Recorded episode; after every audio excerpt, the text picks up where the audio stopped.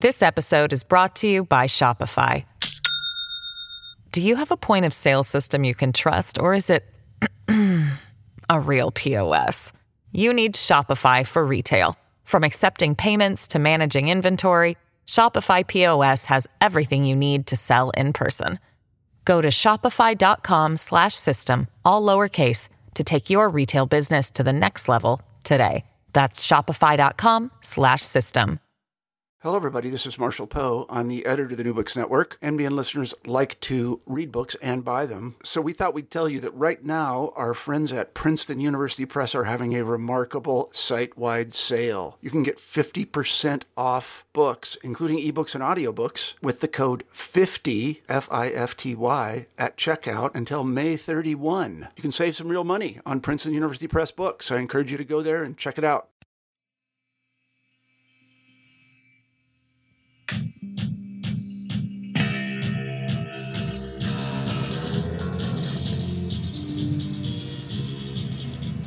Hello, everyone, and welcome to New Books in French Studies, discussions with scholars of France and the Francophone world about their new books. I'm your host, Roxanne Panchasi. My guest today is Gillian Glaes, the author of African Political Activism in Postcolonial France State Surveillance and Social Welfare. And the book was published by Routledge in 2019. Hi there, Gillian. Hi there. Thanks so much for taking the time to speak with me today. Thank you so much for having me. It's really an honor to be here. Could you get us started by telling us a little bit more about yourself and what got you interested in working on France originally? Well, I'm originally from Montana and I went to the University of Montana as an undergraduate and then to the University of Oregon for my master's and to the University of Wisconsin Madison for my PhD. And as an undergraduate, I was a French language major and I spent time in France and I also did a history major. And when I came back from Europe, I somehow thought that I would never get to go back to Europe unless I pinned my professional life to Europe and France, not realizing that you could travel to Europe for fun. so I went to the University of Oregon to study French history, and I didn't really have much of a focus. I wasn't sure what I wanted to do. And then I took a seminar on the economic history of France, and I did a, a paper on Polish and Italian workers in France in the interwar period, and I found that fascinating mm. in terms of immigration and migration. And then that summer, my advisor, George Sheridan, made me take summer school, and I was not happy about it. but I took the seminar with a visiting faculty member from Denmark named Ulf Hedetoft, and he really transformed my life in so many different ways. Hmm. And one of the ways that he did was the seminar was focused entirely on migration and immigration, and it really opened up a whole new area of inquiry for me so at that point, I realized I wanted to do my master's thesis on something related to immigration in France. And I chose Algerians and questions of citizenship in the post war era. And then when mm. I got mm. to Wisconsin, a few different things happened. Um, first of all, my advisor, Laird Boswell, said, I think that maybe you should work on something other than Algerians because there are a lot of people working on Algerians and choosing a different group might help you to distinguish yourself. And I thought, well, that's a good idea. And then I also started to do a minor in African history. And I brought together the two fields through a focus on African immigrants in France. You begin the book, Gillian, with the Saint Denis riot, a riot that I'm just going to admit I didn't know about, um, that happened in 1963. And it's really an important moment that you enter the project with. So I think we should just start there. If you could tell us about the Saint Denis riot and how it works for you in this study as a as a point of entry. Absolutely. So what happened was that um, July 22nd of 1963, uh, there were a group of Algerian and Mauritanian immigrants who really got into I mean, you could call it a riot. There are some racial connotations to doing that. You could call it a brawl, which sounds more like um, kind of a fight. Mm-hmm. And it had stemmed from just kind of a discussion that was going on in one of the the local establishments there. And the situation grew really violent really quickly, and the two sides definitely exchanged blows. There were some weapons involved. Um, people actually got injured and were taken to the hospital. Mm-hmm. And there had been a few instances in the late 1950s where conflicts like this occurred as well. It really sort of underscored the idea for authorities and onlookers that perhaps violence could become more common. And it also raised some questions about African immigrants in particular, because Algerians had really been viewed by authorities as the ones who were perhaps uh, more inclined to violence, in part because of the Algerian conflict. Mm. And West Africans were seen as less inclined to violence. And there are a lot of racial connotations to that as well. And so this riot sort of called that into question as well. So I realized that I wanted to tell the story of this riot because I thought that it pointed to some broader tensions and anxieties amongst immigrant communities themselves, and particularly relationships between um, different groups of immigrants from the African continent and non Western immigrants. But I also thought that it really showed the different ways in which sectors of French society responded to the presence of African immigrants and, and other types of immigrants. And I thought that the riot would make an interesting chapter. And when I was going through the manuscript revision process, a colleague of mine suggested that it could be a preface and that it could really draw readers into the story itself.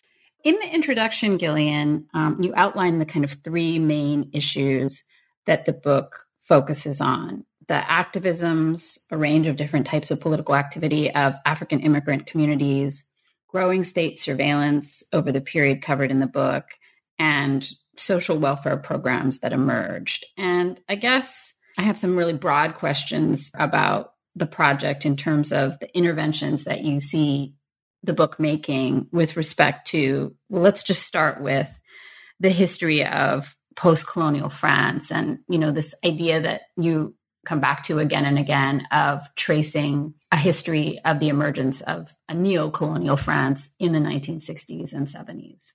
I really think that thinking about France as post-colonial is as important as thinking about the places that decolonize.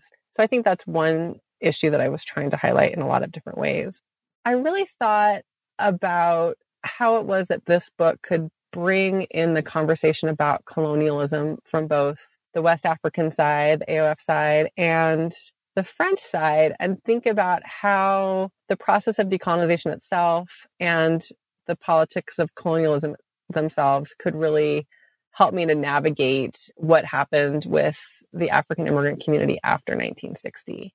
Mm-hmm. And so I guess that's one of the the interventions, as you said, that I think the book makes. It really highlights the connections between those eras instead of seeing 1960 as a rupture where we just end colonialism completely and those ideas and those mentalities and those policies just fall by the wayside. What I saw in the sources was that they definitely strongly continued. Mm-hmm. And I wanted to really explore that from not only the African perspective in terms of the ways in which African immigrants used different kinds of colonial organizational tactics in the 1960s and into the 1970s, but also how it was that French authorities responded and how that could be seen through a colonial lens, even in the post colonial era. Now, Gillian, I think most listeners will get why this project starts in 1960 and why 1960 is an important year when we're thinking about um, African decolonization, but maybe just for those people who might not know, why 1960? Right. So 1960 is the year that several of France's colonies in AOF gain independence. And it's really the moment where um, France loses its official footing in West Africa. Through the development of various policies after decolonization, one could make the argument, and rightfully so, that France still enacts a lot of control and a lot of influence in the region. But 1960 marks a pivotal moment in terms of France's loss of control of the region. And so I thought that it would be interesting to start the project there.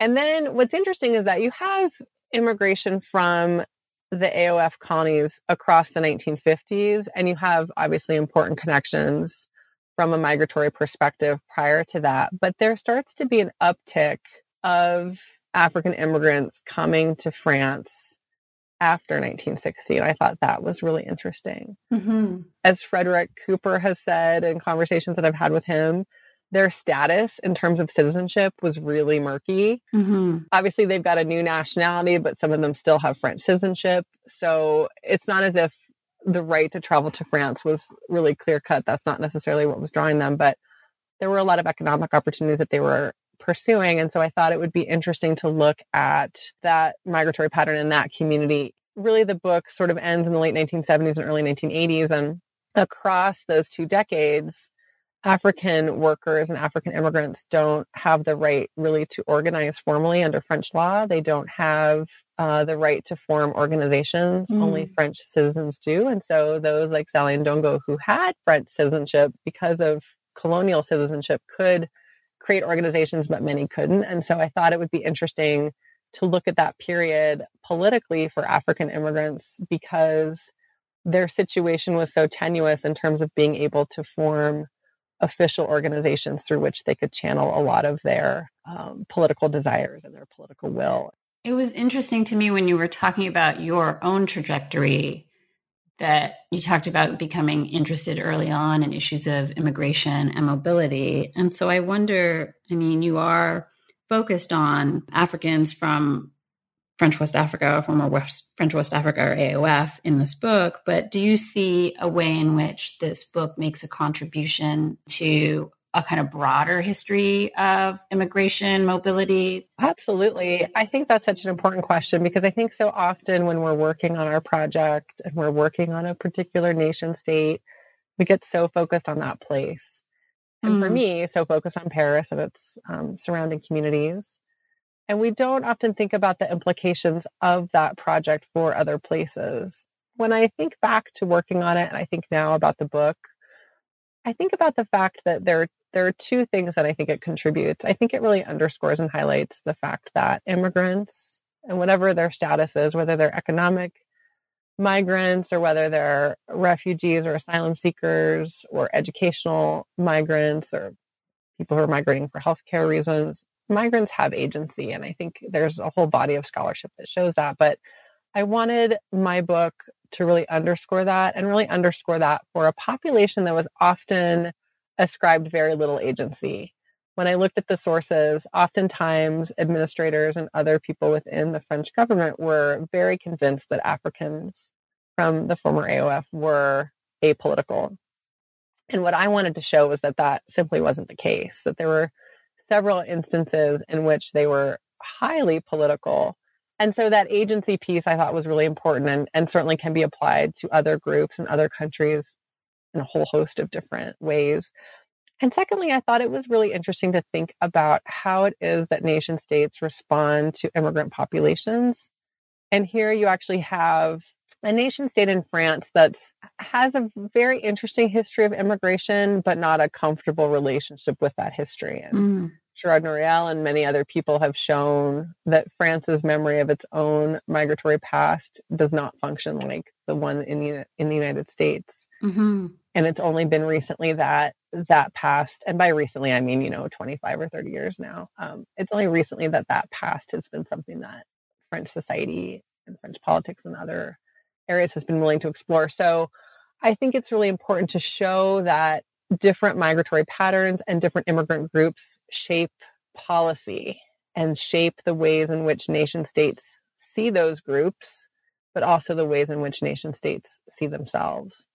Something you just said is a nice segue into an, another question that I have for you, Gillian, which is about how this book is, you know, a history of racism and anti-racism and I think it was when you were talking about Noiriel and the, the, kind of different relationship that France has to its own immigrant past. And I guess the broad question that I would ask you is, you know, what the specific challenges have been working on racism, well, on race, racism, anti racism in the French context, where, you know, the universalism script means that this is an area that even scholars sometimes aren't as um, keen or open to treating as such?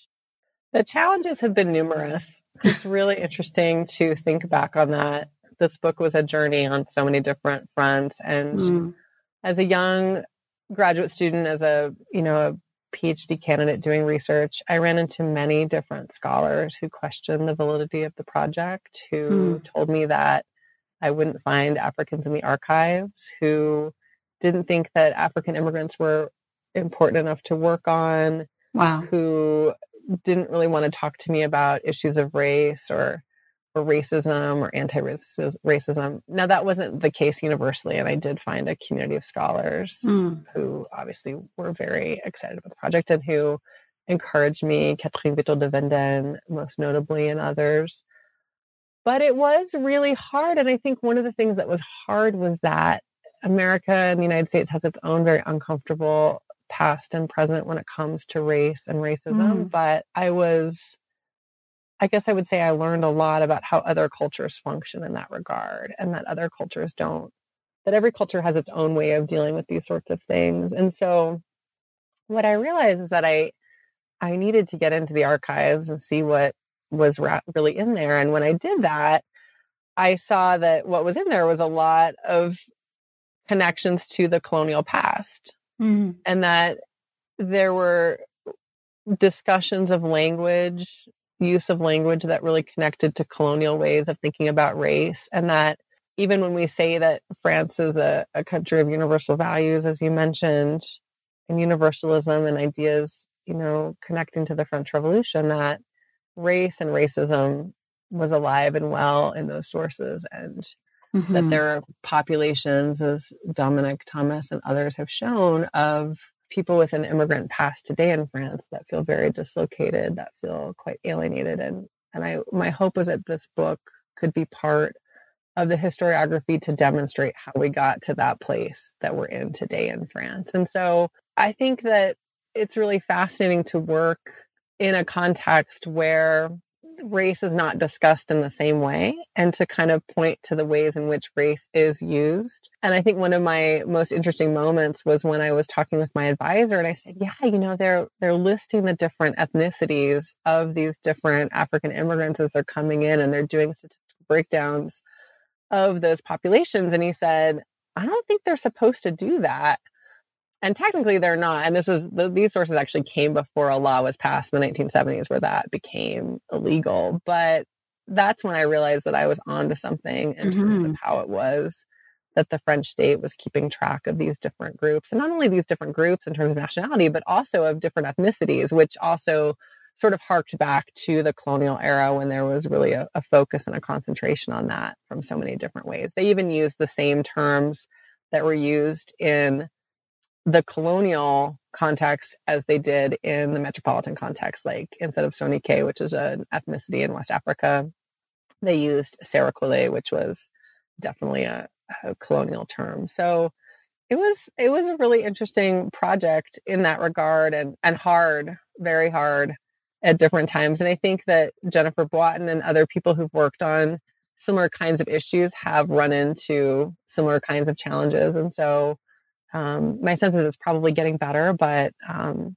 but yeah. nonetheless, it was definitely there and something that I had to work through. Gillian, you know, doing a project on African immigrants, of course, that means talking about race, but it also means talking about labor. And so I guess I wonder, you know, how you think about this project as a as a labor history and uh, contribution you know, whether it's with specific reference to African workers, but also just even more broadly, like how do you think of yourself as a labor historian or somebody who works on work?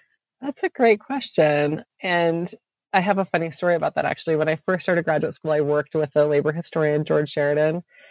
And I got to graduate school at Oregon and he said, Do you want to be a labor historian? And I said, No, I don't even know what that means, but I don't think I want to be a labor historian. And I think he was a little crestfallen, but he won. exactly right. And thinking about the project, you're absolutely right. I'm dealing with people who were in France predominantly for labor related reasons, right? They were there because they were seeking employment and they worked in a whole host of areas of the French economy, metallurgy, construction primarily, factories, but also in other ways as well.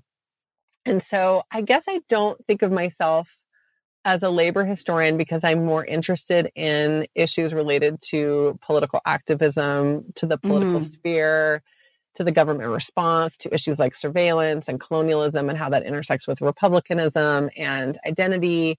But at the heart of this, this is a story about workers. And I tried hard to not lose sight of that. And that's mm. part of the reason that I tried to sort of paint a picture of what these different immigrants' lives were like and to talk about the different areas in which they worked and the important contributions that they made. If you look at one of the Renault factories in Billancourt, just outside of Paris in the mm. early 1960s to the mid 1960s. The majority of the workers at that factory were from West Africa and also from North Africa. So it's impossible to ignore the very rich history of immigrant workers in France and to ignore the the working lives of the immigrant groups that I was really working on. And I also think that their working conditions are part of the story because they were pretty desperate and pretty dire and they experienced quite a bit of racism in the workplace. Often African immigrants were viewed as the least desirable immigrant group to hire in places like automobile manufacturing and others. And so they were treated very poorly. There were often sort of lists of desirable immigrant groups that I would see in the archives, and Africans were always listed last, and then mm. Algerians and North Africans, and then different groups of European immigrants. So the discrimination and the racism that fueled the political activism that I talk about is linked directly to the employment experiences that African immigrants had. And that's so interesting too, because I found a lot of contradictions in the story. And one of the contradictions is that many different French organizations, businesses, companies went to the former AOF to recruit workers. Mm. And I've not seen a lot of sources on that. I think a lot of those sources are probably in places like Dakar. But I do know they went and they specifically brought back workers to work in their, um, you know, their factories and other places, but then treated them very poorly. And so um, I did try really hard to sort of always keep that in the back of my mind. And that the, then was paired with a lot of problems with housing, a lot of problems with disease and dislocation, and also missing home and feeling separated from family and feeling isolated. And so all of that was wrapped into the experience that I was really trying to unpack and to discuss in the book. You mentioned earlier, Gillian, that you you know that there's a kind of Paris and its region focus here, and I guess I wanted to just ask about geographic scope. Just get you to say a little bit more about that and how you're working throughout the book with the banlieue and thinking about this as kind of like an urban and not suburban. I know that's not the right word, but urban and extension project. That's one of the things that was so interesting about the research process because I don't think that I set out specifically to write a book about Paris, but then all of a sudden I realized hmm, I wrote a book about Paris. And one of the reasons that I did that is that that's where really the majority of African immigrants coming to France at this time settled. They settled in other places too, like Marseille um, and Le Havre and other, you know, other important port towns and other regions. But this is really the locus of the mm. community. This is where the community was really politically active. This is where a lot of the different organizations that formed across the 1960s existed. Paris also had a really important connection to the interwar period in terms of the different workers and artists and intellectuals and writers who came and lived there, as Tyler Stovall and others have highlighted, Jennifer Boittin. Mm-hmm. So I think it's sort of a continuation of that story of what it was that African immigrants were doing in that area of France after decolonization. But it also demonstrates how Paris really is this incredibly vibrant city of immigrants. And a lot of scholars have highlighted that importantly so, but I don't know that we always think of Paris in those terms. It's a very Paris and the banlieue specific history as well, but I think it does reflect a lot of the things that go on in terms of different immigrant groups in larger cities all throughout the world. Mm. And I think it has a lot to say about how urban spaces shape mobilization and also inhibit it.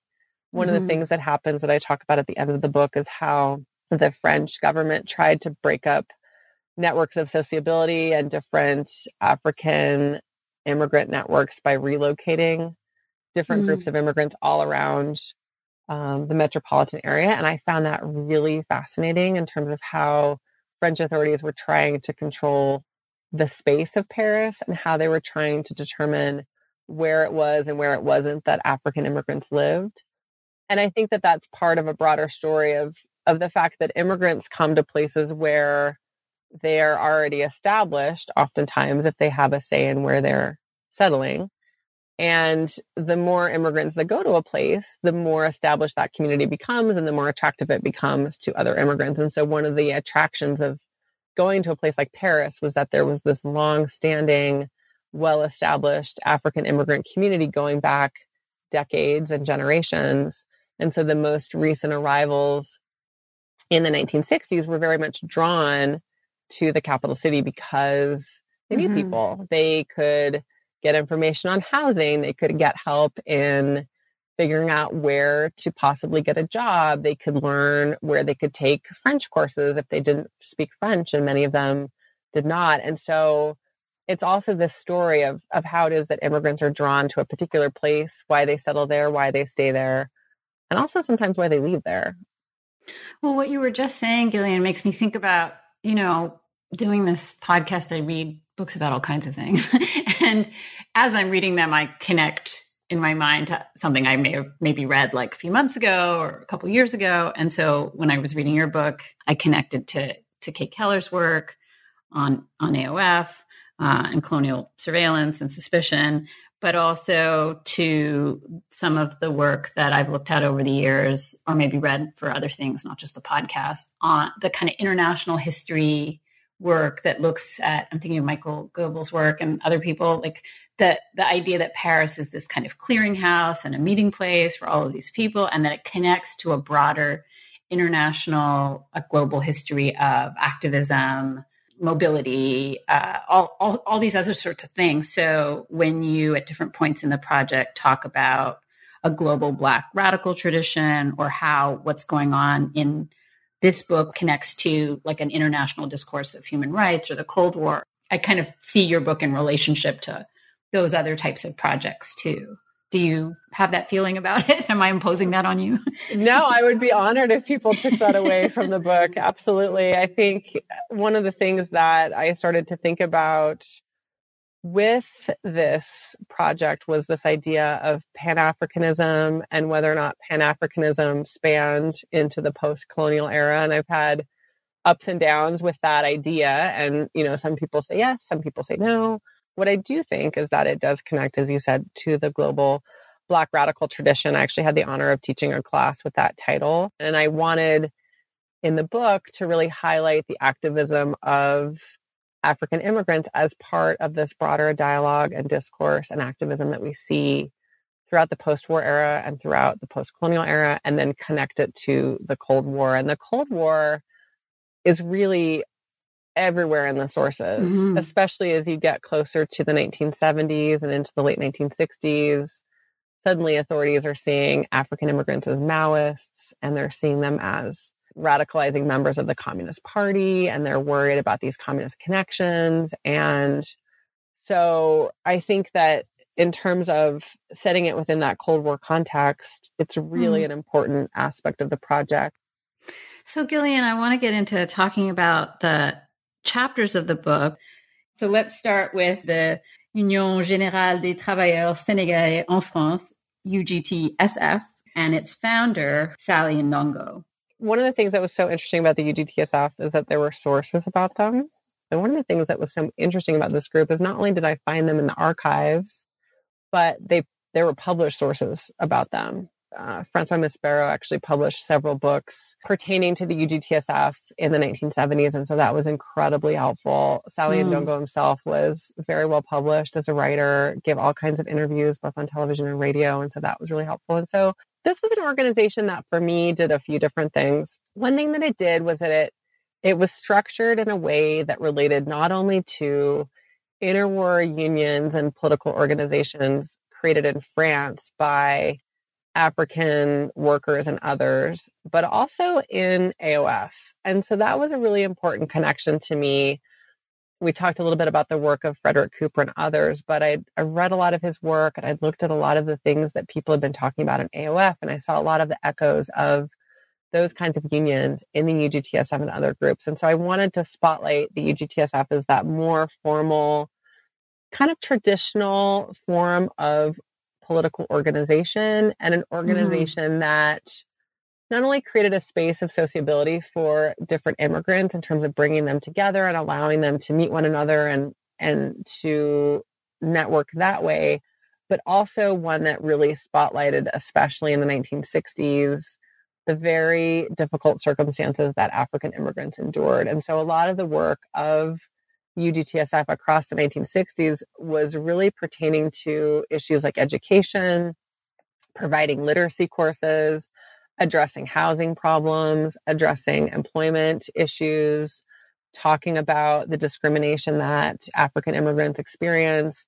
And then the organization becomes more political by the end of the 1960s and into the 1970s and starts discussing issues like neocolonialism.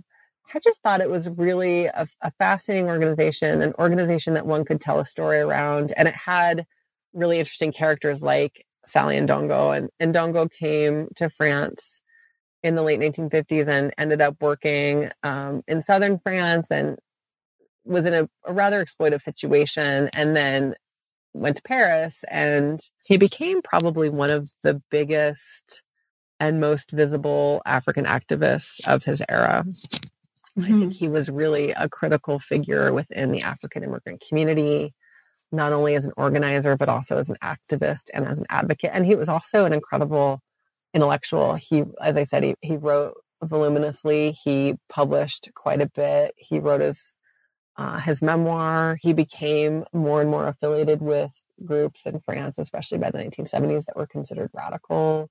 He attended all kinds of conferences. He was under heavy surveillance. He just, his life mm-hmm. did all of the things that I was hoping to find once I realized what the project was really about. And so he really becomes a key player um, mm-hmm. in the mm-hmm. book and, and obviously a key player in this organization.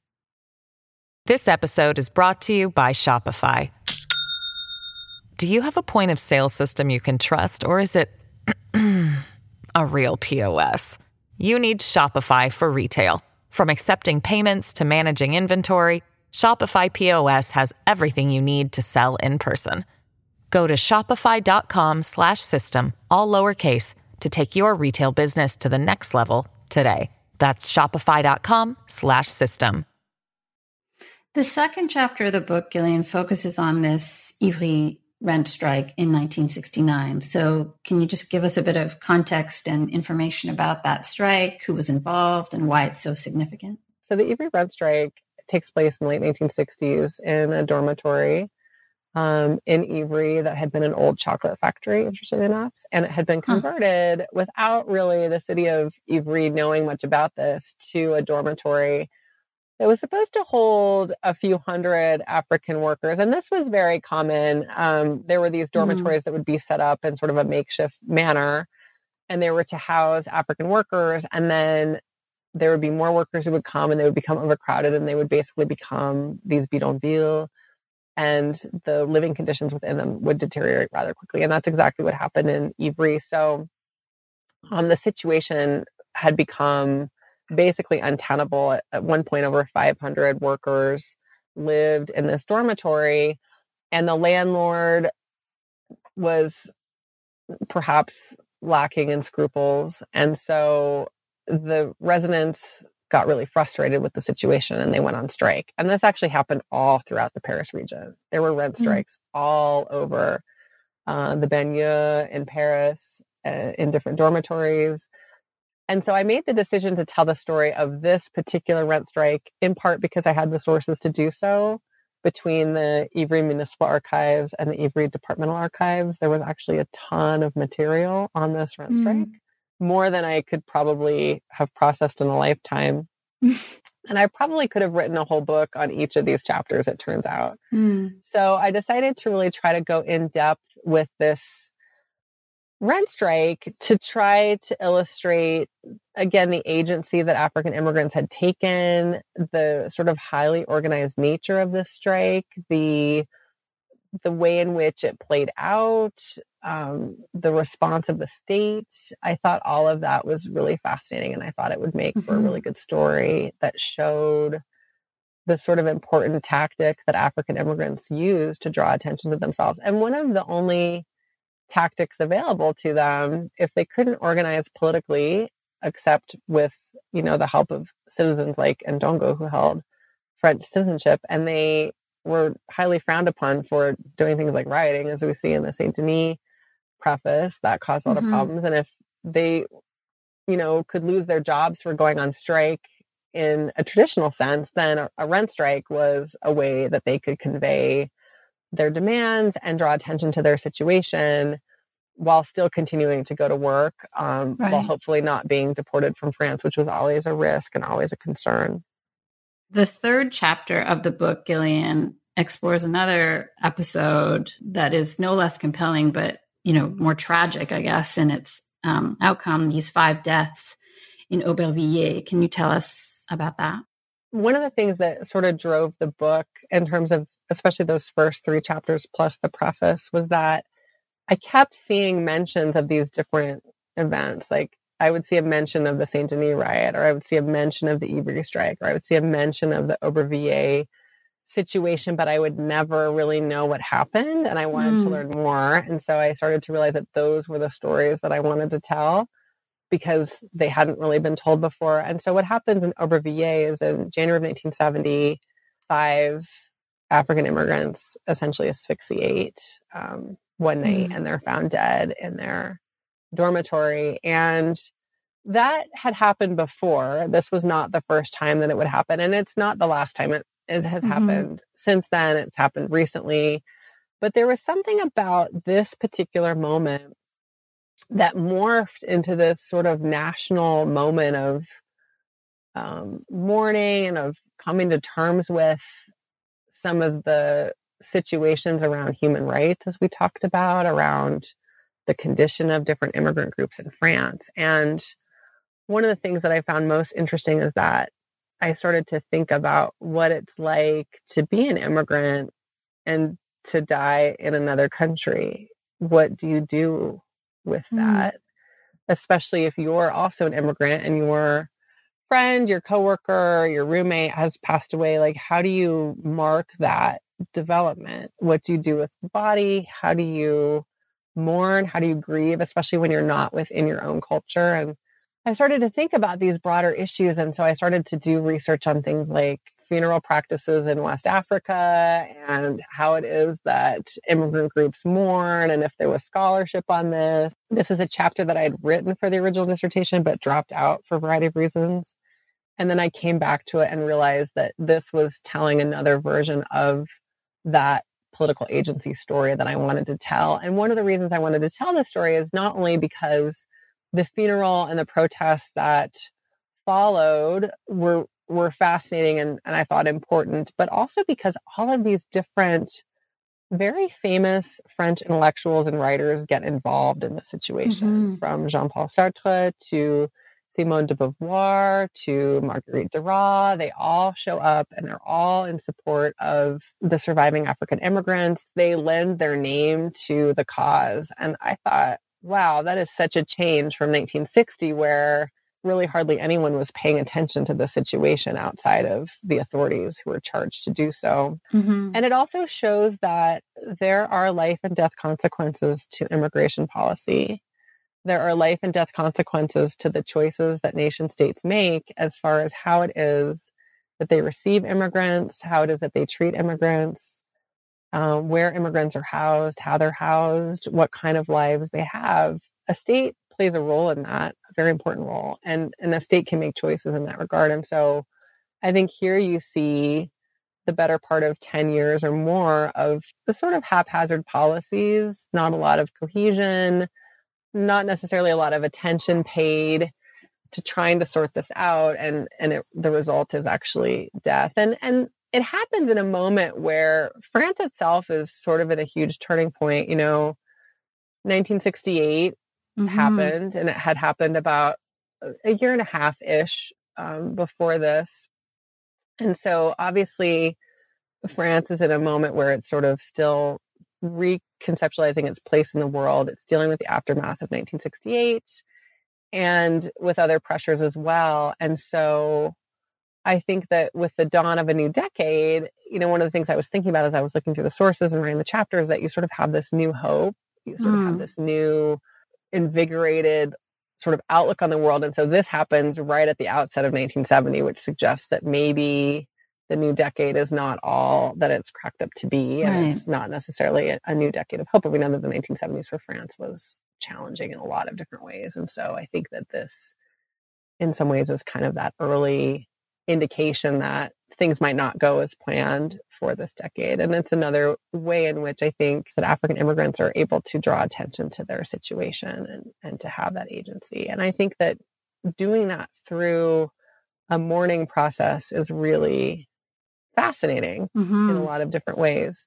So the second part of the book focuses on state responses, uh, surveillance, welfare initiatives, these kinds of things. And in that fourth chapter, you really are focused on the question of the surveillance of African immigrants and their activism. So, what's going on here, and how do you kind of get at what the state is doing uh, in that fourth chapter? I wanted to sort of better understand how it was that African immigrants were policed, why it was they were policed that way, and what the ramifications were. And so I found that, you know, individuals like Ndongo were very much under surveillance. There were all kinds of insinuations about leftists who were right. infiltrating these African groups. And I thought that was interesting because I started to think like, do authorities only see Africans as political if they're being influenced by outside sources? that's interesting. And that mm. suggests a lot about how authorities were reading African immigrants in the first place. To what extent were they projecting these anxieties onto African immigrants and to what extent were they actually there? And I think that also connects to the issue that we talked about earlier in terms of the Cold War, right? Especially as the 1960s were on and we get into the 1970s, we see a lot of authorities and a lot of officials really concerned about communist ties between African immigrants and the PCF, African immigrants and Maoist organizations. Mm-hmm. And so I think that this idea of surveillance not only connects to earlier moments and periods of surveillance of different African populations, but also allows us to see the tensions and anxieties that the arrival and establishment of a post colonial African immigrant community reflected.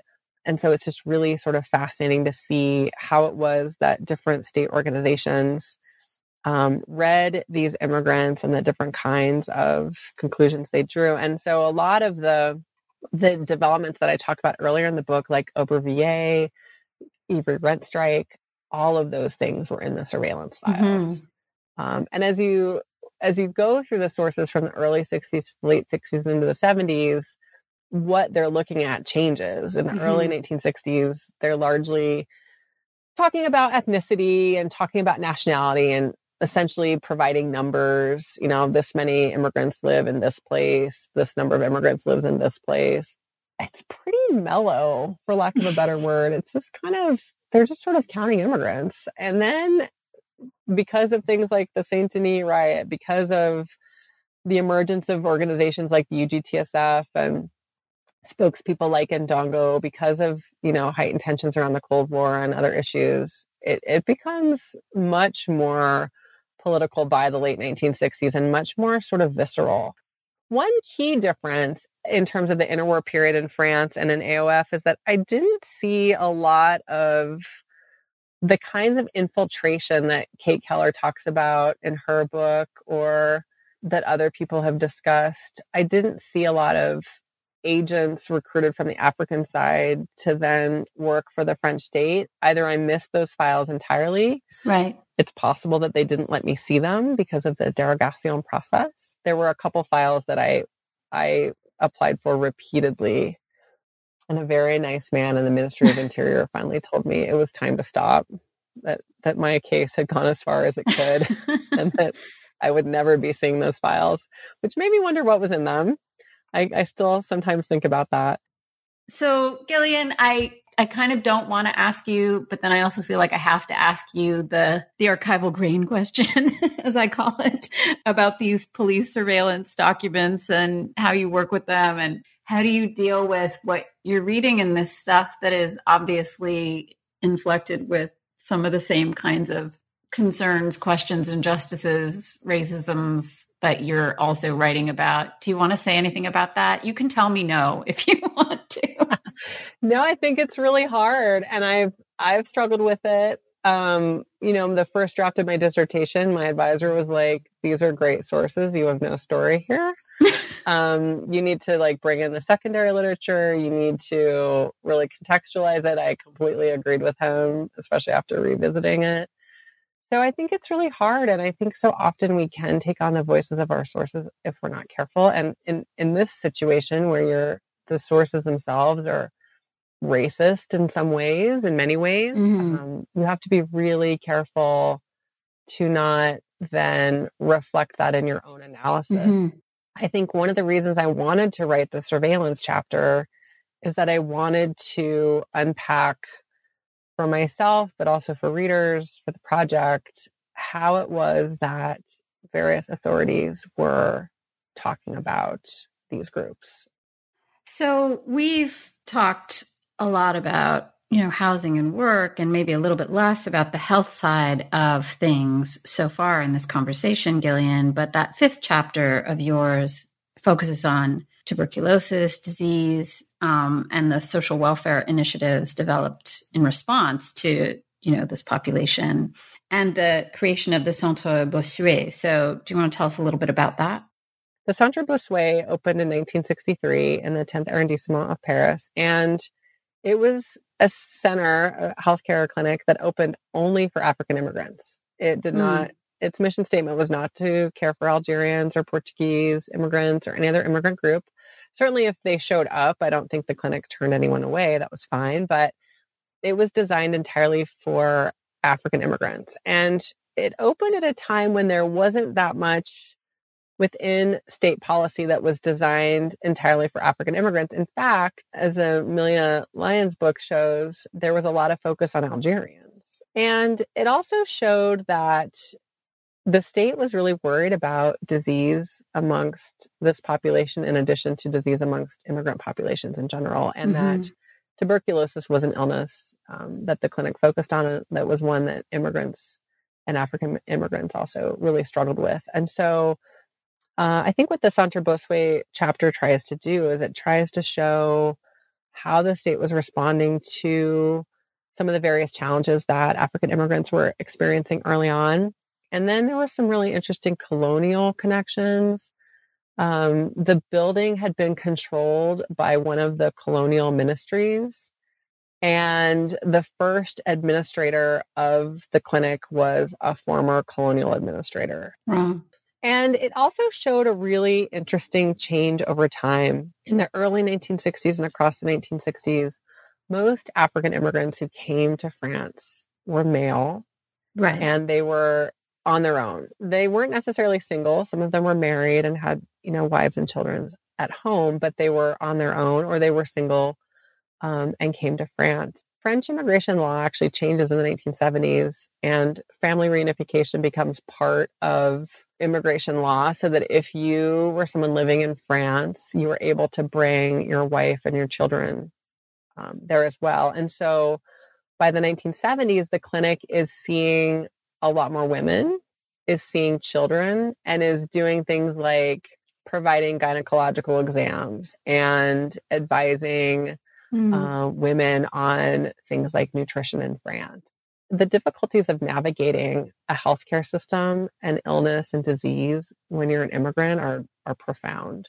Mm. And so I thought it was really interesting that there was a clinic that was designed to do just that for African immigrants. Um, and so it sort of gave me a window into their lives. It also became really fascinating in terms of a, a space for African immigrants to interact. Like mm-hmm. they were mm-hmm. really devastated when the clinic closed.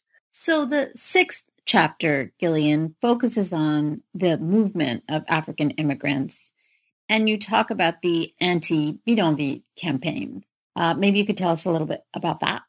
Sure. One of the things that I first noticed when I started to dive into the the sources was that there were all of these relocations happening. And they were not only relocating African immigrants, that happened to be my focus, but they were relocating other groups as well. And they were sort of shuffling them around the Paris region. And I started to realize that there was a story to be told in terms of state policy that dovetailed with this policing piece and the opening of the center that demonstrated that this was another instance in which the state was responding to African immigrants, especially those who were on strike and doing other things as well. But in this instance, instead of assisting the immigrant community through a center like Bossuet, they were actually actively working to break it up. Hmm. So they were literally moving populations from place to place, putting them in various locations that didn't have as high of a concentration of African workers in the hopes that this would break up some of the activism and some of the initiatives that were undertaken by the community itself. So mm. it did a few different things. I think it squared with the emphasis on surveillance in the previous chapter that we discussed and the mm-hmm. result of that surveillance. So you know, it's it's one thing to collect information, but then what is it that a state does with that information? And we've seen throughout history that states can do a lot of different things with information and many of them are tragic and quite violent. Mm-hmm. In this instance, we see the state making um, a, a, pretty hard decision to try to relocate these um, different populations in order to sort of break up the networks of sociability and to enact some kind of control. And it also shows that um, this immigrant population, like every immigrant population, was really at the mercy of the state, right? Like, not only from the standpoint of being allowed to stay or being deported, but also in terms of where they could actually live. You know, scholars more recently have started to talk about and started to use the term apartheid as it refers to the banlieue around mm-hmm. Paris. And I think that this is an example of the state dislocating populations and of isolating populations with the intent of sort of breaking up this community and, and isolating those within it. And so it's kind of a devastating chapter, I guess quietly mm-hmm. devastating in some ways because it really shows that unlike what happens with Bossuet, where there's a concerted effort to treat tuberculosis and other diseases and to provide health care, here we actually see quite the opposite. There's a, a, a policy that's quite detrimental to the community and quite detrimental to the immigrants who experience the relocations. Let's talk about how you close the book, Gillian. Um, you know, you're in this period at the end of the 1970s and you kind of flash forward a little bit in the in the remaining pages that you have to the 80s the 90s and into the 2000s so yeah what happens after the period that is the focus of the book? As i mentioned in 1981 there's a law that's passed under the mitterrand presidency where immigrants are now allowed to create political organizations. As i mentioned previously they only citizens could do that. And so African mm-hmm. immigrants got around that in a variety of ways because due to colonial citizenship laws, there were African immigrants in France who were French citizens, which goes back to the point I made about the murky nature of post colonial citizenship status for African immigrants coming out of decolonization. So that's one thing that happens. And that then contributes to sort of a liberalization of the immigrant political sphere and the fact that immigrants could now create all kinds of organizations, and they do. And there are some really important political and social movements across the 1980s that reflect that. SOS Racisme is an example of one mm-hmm. that was pretty famous. There are other moments that suggest that the situation continues to be very tenuous for various immigrant groups, and the 1998 strike at the Église Saint Bernard reflects that. Across the 2000s, we have the riots that I mentioned in 2005 we have an increasingly strong um, Ministry of Interior under Sarkozy when he was head of the Ministry of Interior that really cracks down on immigration. Um, then we had Sarkozy as president, and we have even more cracking down on immigration. That then intersects with the terrorist attacks uh, that have happened over the past several years in France that have sort of heightened uh, fear of immigrants, particularly those who are Muslim. And that um, is mirrored in the rise of the National Front. As I mentioned when we were talking about Aubervilliers, the 1970s are a pretty uneasy decade for France. I would say that the situation has been up and down in a lot of different ways in France around immigration, around the place of immigrants, around the memory of immigration, around questions like integration and how that intersects with issues such as terrorism and ongoing debates and discussions about multiculturalism and the place of multiculturalism in a place like France. It's a really interesting moment globally. Um, it's a really interesting moment in France to sort of think about the path forward and how it is that various immigrant communities can be integrated into a society that doesn't necessarily want to address race or racism or mm-hmm. racism in the past or the present, and how it is that various immigrant groups can and do assert their agency and how they do influence state policy. And I think that when we look at the refugee crisis of today, which is now standing at 71 million people displaced, over oh. 5 million refugees in the world, I think that what we see is that refugees, which are, you know, a, a group and a category of immigrants, can influence state policy and, and the position of different nation states. This story really demonstrates that, or at least hopefully it demonstrates that. And so when I think about the current context, even though sometimes I'm despondent, I'm also hopeful that that immigrants themselves and refugees and other groups can partner with and dialogue with you know the societies in which they live and i think that that's what we see african immigrants doing in this story and and i think that that is a, sort of a hopeful place to be amidst a, a situation globally that can sometimes seem really overwhelming in a lot of different ways well gillian i have one last question for you which is what are you working on now that is such an interesting question. I've been thinking about that in anticipation for this interview.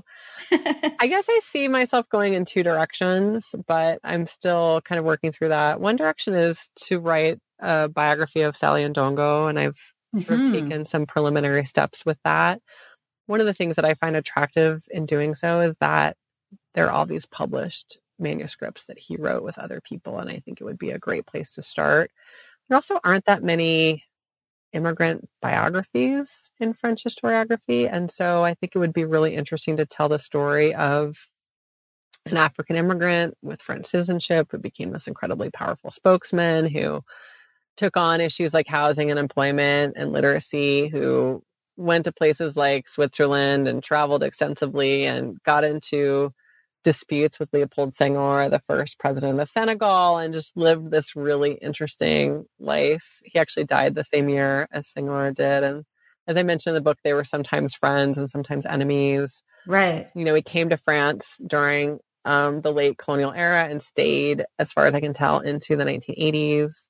I don't know much about his life in Senegal, and I don't know much about his life after he left France. And so I think there's a lot of opportunity there. And I think it would be really interesting to pursue that. The second track I have actually um, is a really new area for me. I've worked on immigration for my entire academic career, as we talked about at the outset of the interview, but I've not really worked on refugees. And I talked a little bit about refugees uh, at the end of this podcast. And I've been teaching a class on migration and refugees as part mm. of what's called the Franke Global Leadership Initiative at the University of Montana. And it's really opened my eyes to this category of immigrants that I hadn't thought much about, unfortunately. And it's it's happening for me academically in the midst of this global refugee crisis that I mentioned as well, and intersects with some of my work with some organizations in Missoula that are actively working to resettle immig- or refugees here. So we have an active resettlement process going on in Missoula, and we've hmm. resettled mm. over 300 refugees, primarily from the Congo and Eritrea, but also from Iraq and Syria since 2016.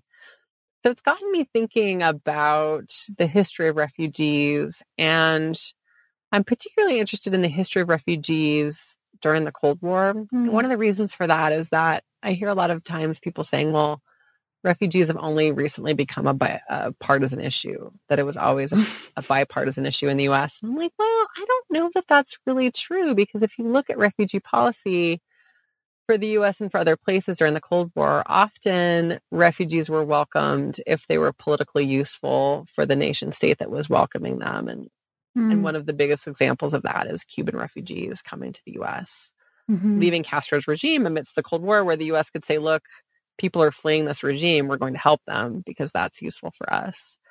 So I don't really know what direction I will go. And I don't know if I will work specifically on French refugee policy or if I'll try to take more of a global approach. But it's something I've become really passionate about. And it, I think it, it's really this opportunity to take some of the work that I've done on the ground with organizations here and apply it to my scholarship. And I've never really had the chance to do that.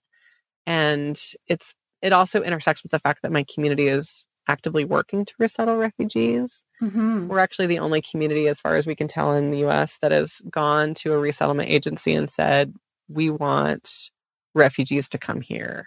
Usually, a resettlement agency says, okay, we're going to resettle refugees here. But in this case, it was a group huh. of women in a book club who said, we would like to resettle refugees here. How do we do that? And the International Rescue Committee said, oh, we can do that. We were here in the 1970s and 1980s resettling Hmong refugees. So those are the two tracks of inquiry, I guess I would say, that I'm looking at. And both are pretty big projects. And mm-hmm. so hopefully one or both will take um, in the next couple of years. That's my hope.